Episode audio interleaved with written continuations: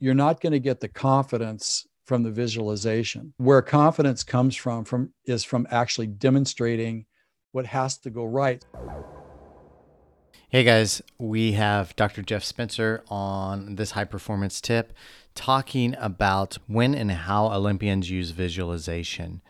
Dr. Jeff has spent 55 years coaching top elite athletes. His coaching has led to over 40 Olympic gold medals. He is a pro.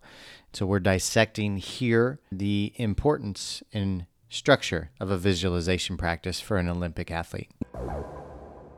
I've heard Olympic athletes and sports athletes talk about the process of visualization through their training or their prep, like visualizing the perfect jump or whatever it may be.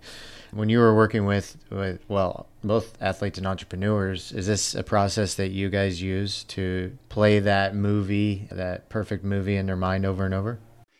Well, I think that there has to be an empirical, practical, do it as closely as possible to the way that you're going to do it in real life.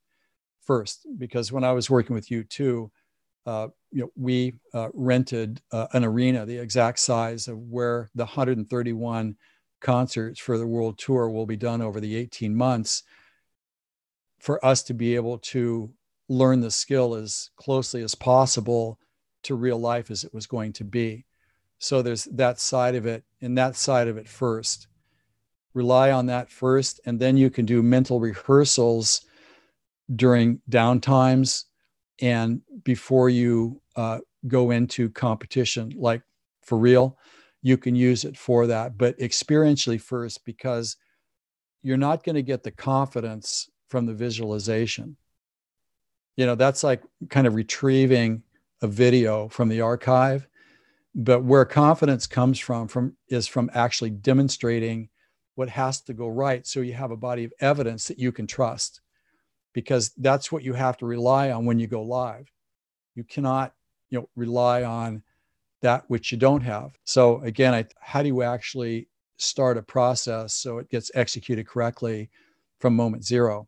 There has to be a prescribed process by which is rehearsed and executed correctly before you go from being fully prepared to really executing everything in its entirety. There's that little bridge where you got to start the process correctly.